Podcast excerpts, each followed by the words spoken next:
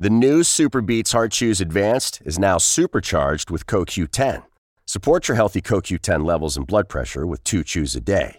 Visit RadioBeets, B-E-E-T-S dot com and save 15% with promo code DEAL. The Post Reports podcast is sponsored by T. Rowe Price. At T. Rowe Price, we examine opportunities firsthand to help uncover the full story for our clients' investments. Put our strategic investing approach to work for you. From the newsroom of The Washington Post. Washington Post, this is Colby. Yeah. yeah. Hi, it's Stephanie McCrummen from the Washington Post.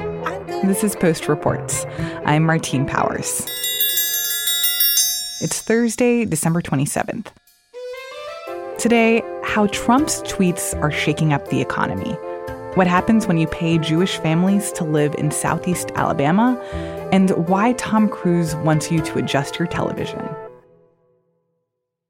Heather Long, economics correspondent here at the Post. You're in our studio, and we're talking about the stock market. And just to set things up, I want to show you my phone because I have all of these alerts just from like the past three days. Yeah, it sort of sounds and feels like the like a horror film a bit, at least in the last few days. An hour ago, US markets stumble after big Wednesday rebound. And then yesterday, it was Dow surges more than 1,000 points, its biggest point gain in history. And then Christmas Eve, markets stage one of the worst Christmas Eves ever. What exactly is going on? Because it seems like the stock market is going insane. December has certainly been a brutal month for stocks. There's no doubt about it. Like you, I look at my phone and open up my 401k and I tremble a little bit, like, uh, and I, I look at the stuff every day and know that I just need to take a deep breath, do some yoga, and ignore it. And that's the best thing I can do with my money.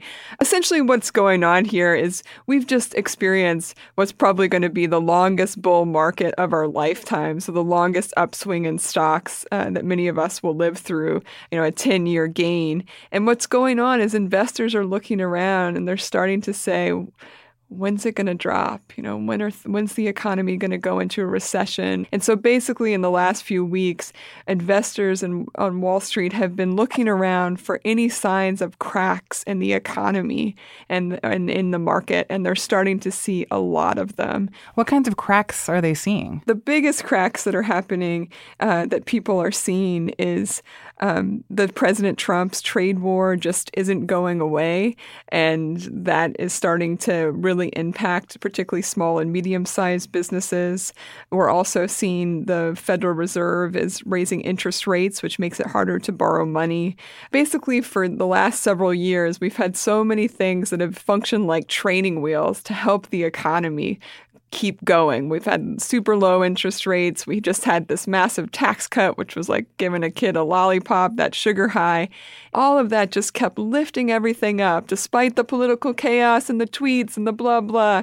And now those training wheels are coming off. So it doesn't mean the bike rider's going to fall over immediately, but people are definitely nervous. You know, those wheels are off. Political chaos is starting to catch up a little bit. That's right. And uh, it's always been there. It's not like President Trump didn't tweet, you know, before December 1st when we really started to see a lot of the more advanced and aggressive selling. But from an economic and financial context, what the president, the news that came out in the last week is different than what we've heard before. They're raising interest rates too fast.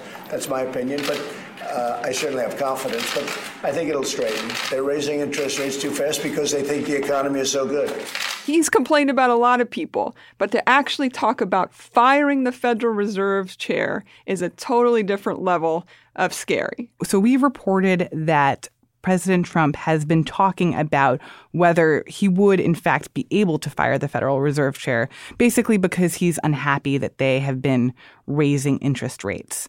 What does that tell people? The countries that think about doing something like this are generally third world dictatorships. And when they fire the head of their central bank or forcibly try to remove them or replace them or get more control over the central bank, the market tanks and then the economy also struggles in those countries. Why? Because having a central bank that is independent of politics is really fundamental to people people having trust that the banking system is going to operate appropriately and that if there is a crisis like what we saw in 2008, 2009, that the central bank is going to again make decisions that are independent of politics and you know, if President Trump were just to tweet, "You're fired, Jerome Powell, goodbye," you know, nobody knows what would happen. We, have no precedent for that. The law is unclear, a little bit unclear, if President Trump can remove Powell from the chairmanship. He can't remove him entirely from being one on the governing board of the Federal Reserve, but he could potentially, you know, just tweet. And then what happens? We're in this chaos period where we have removed and destroyed sort of the underpinning of our of our economic and financial system for the past several decades. And that's a very scary place to be. And that's why you saw a big reaction in the markets. It's interesting because it sounds like what you're saying is that one of the best ways to support the economy and, and the health of the economy and long term growth is to remove politics. But it seems like what President Trump is trying to do is to get politics hyper involved in the economy and that he's sort of defining his own success by his ability to affect the stock market and affect the Federal Reserve and and that that those things are really counter to each other. Yeah, I think you're exactly right. I will say a number of the top White House aides have come out this week and tried to say, no, no, no, no, no, no plans to fire the Fed chair, not going to happen. But, you know, we all know how this works in this White House. Who hasn't made that comment? The president. So, should the average American be worried about this?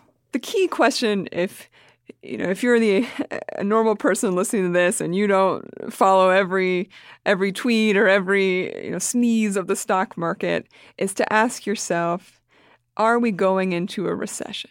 Because that's going to impact everybody on Main Street. That's when we start to see job losses. That's when we start to see uh, salaries cut.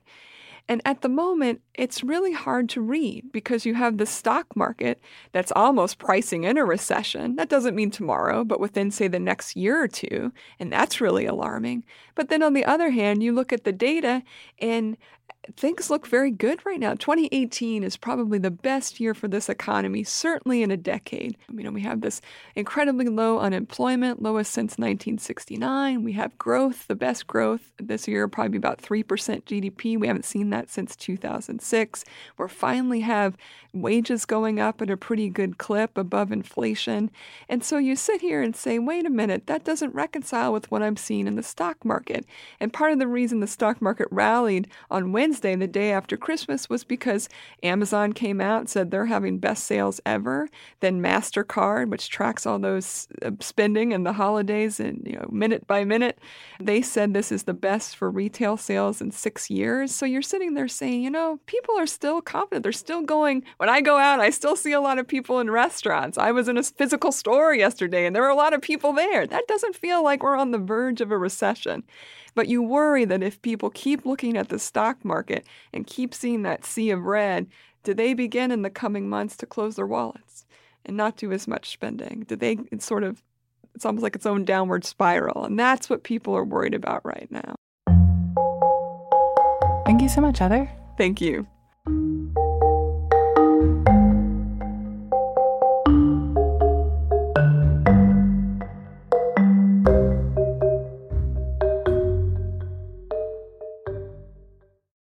Dothan? Dothan. How, how, Yeah. Sorry, how do you spell it? D O T H A N.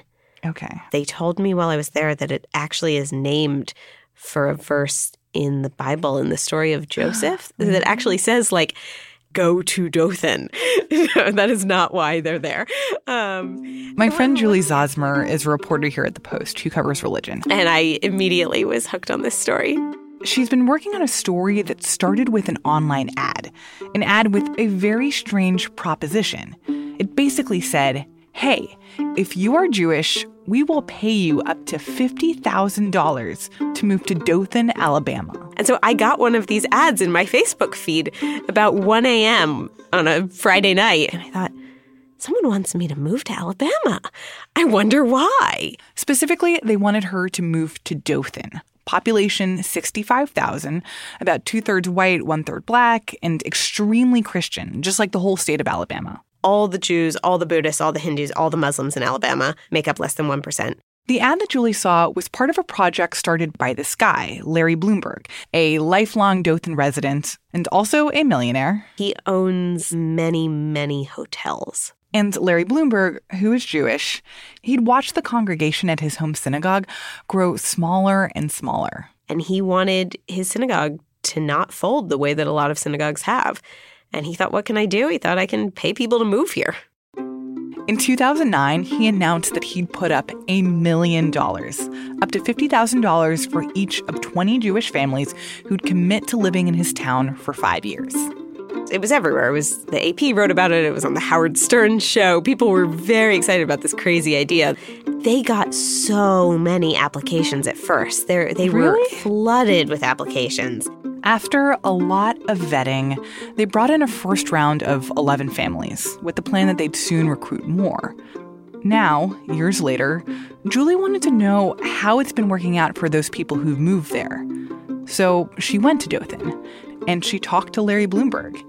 He says that he's still optimistic that this whole experiment is going to work.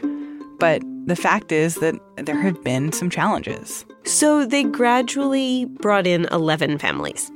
And at this point, seven of those 11 have left. It did not work out for them.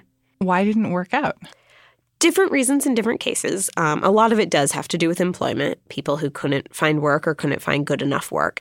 Um, people who have been dissatisfied with the schools, people who've just left for the normal reasons you move for a new opportunity, and also because it's really hard to be Jewish in Dothan.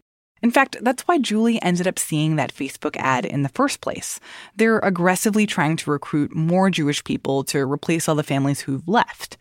And those that remain, they make up a very small but very tight knit group. People who are really committed to building a thriving Jewish community in the South and also educating other people in Southeast Alabama about Jewish life. But as I told Julie, it's been difficult in ways that they didn't quite anticipate. I'm writing about Lisa and Kenny, who are a couple who moved in 2011 to Dothan, and their big question now is whether they should leave. Did you show her that picture up there yet? Oh, no, I didn't. I forgot to show you that. I told you about the Oh, that's picture. the picture of the Bima. Yeah, go get it. You can take a look at it. Lisa and Kenny are the type of people that I think anyone who's ever belonged to a religious congregation probably would recognize. There's that couple who's always there, who's just doing everything. At their congregation they came from in upstate New York, they were part of a 500 family synagogue. And we had bar mitzvahs and weddings up there, and we have one here since we've been here. Right, right. No, it's a couple. Kenny was the facility manager, and Lisa was a cantorial soloist up there on the Bima leading prayers. They were the go to people. And the minute Lisa saw this advertisement in a Jewish magazine saying, move to Dothan, she said she immediately ran to Kenny and said, We're doing this. He was excited about the idea of building up Jewish life in the South. He felt like he could really contribute to forming a vibrant synagogue community. And he said yes, and they went. They wanted to sort of build up something from scratch. Right. They I think they knew it would be hard. They didn't know how much it would wear them down, I think, to try to do that. Um, at points, I thought I thought I had to get out of Dothan.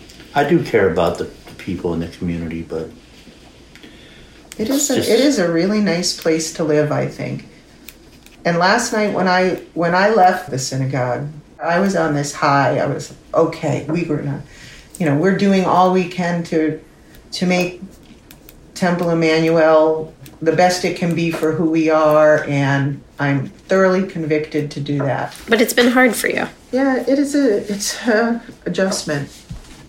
Um, I went with her to her office in the hospital, and we were walking down these rows of cubicles, and it, somebody had a little poster printed out that had two soldiers in armor with the words in all caps spiritual warfare um, she really has just had to get accustomed to this being everywhere around her And she was surprised by that? I think so. I think she's been surprised at the lack of knowledge of Judaism and the lack of understanding. Like she had a coworker who would ask her, "Why don't you need the day off for Christmas?" And she'd say, "I, I don't celebrate Christmas." And she'd say, "But it's Jesus's birthday." Um, and so, so Lisa really tries hard to explain, and she's a teacher at heart. And it's very frustrating to her when people don't learn. Like the coworker who, at a luncheon that was actually in Lisa's honor, this coworker stood up and gave a prayer in Jesus' name. And, and that was very frustrating to her. And you've, I mean, you've struggled with fitting in here. Mm-hmm. Yeah.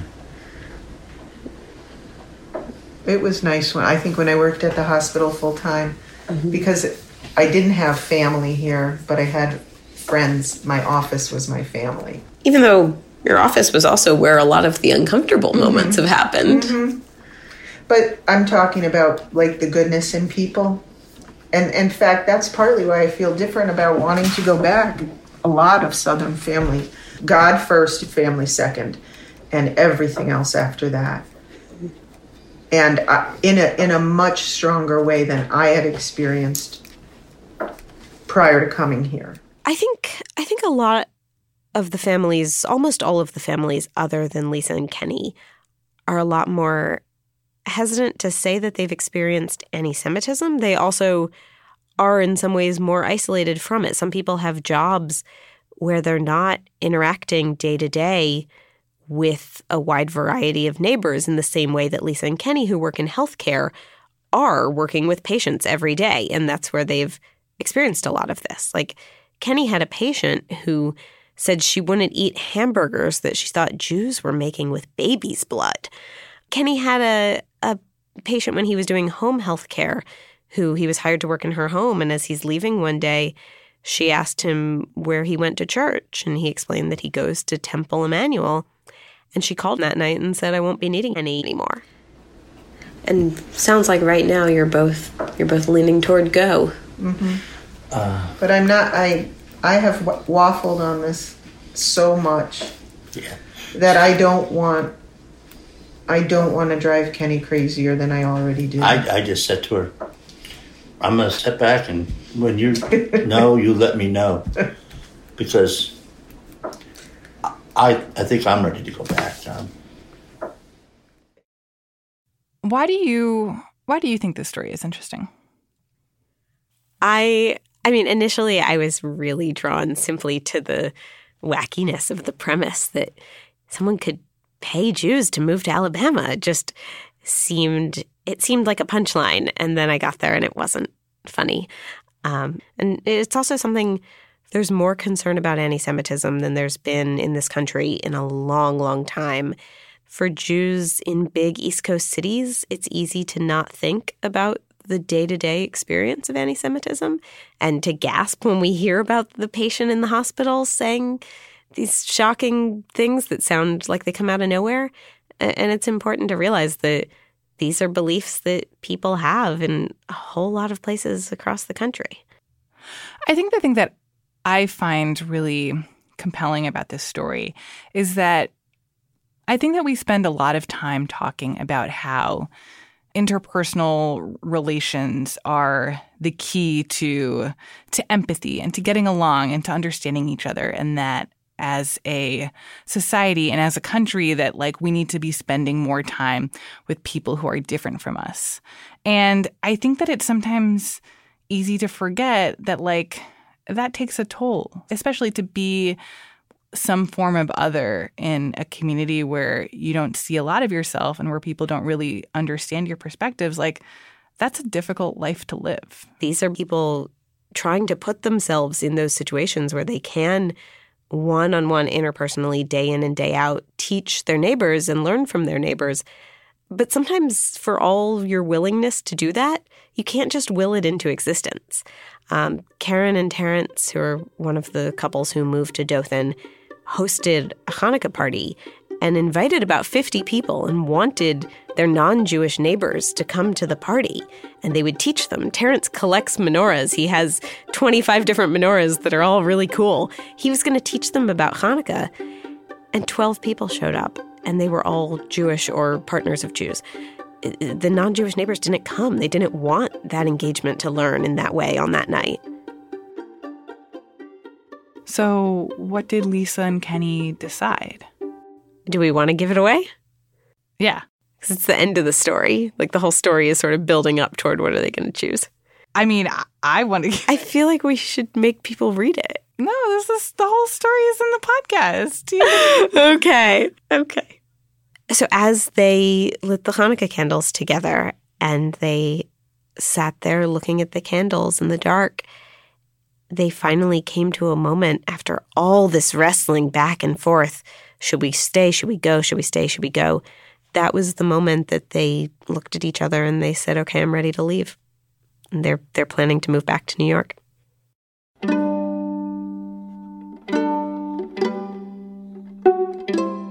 Julie Zauzmer writes about religion for The Post.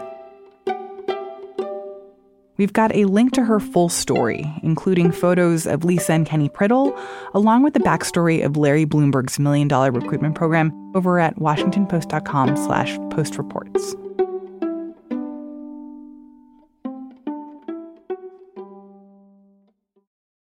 And now, one more thing.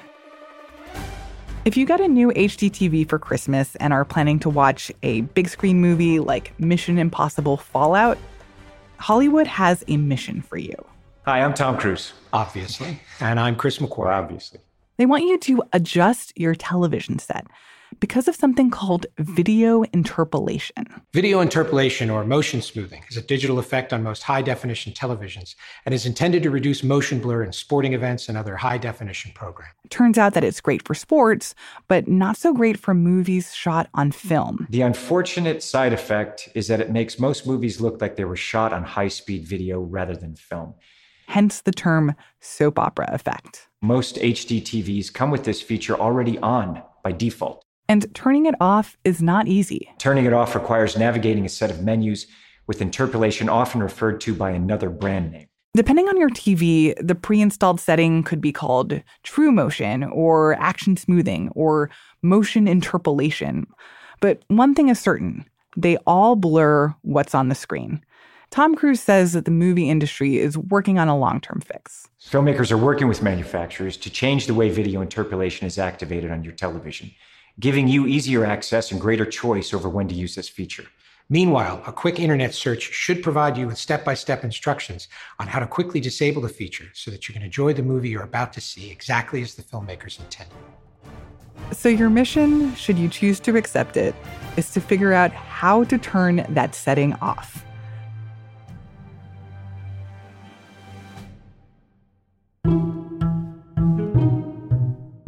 That's it for today's Post Reports. If you've been listening to the show, we'd love to hear from you. Tweet with the hashtag PostReports. And we're always grateful if you can leave a review on your podcast app. I'm Martine Powers. We'll be back tomorrow with more stories from the Washington Post.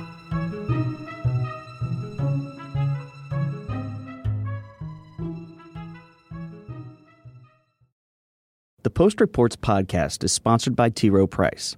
At T. Rowe Price, we examine opportunities firsthand to help uncover the full story for our clients' investments. Put our strategic investing approach to work for you.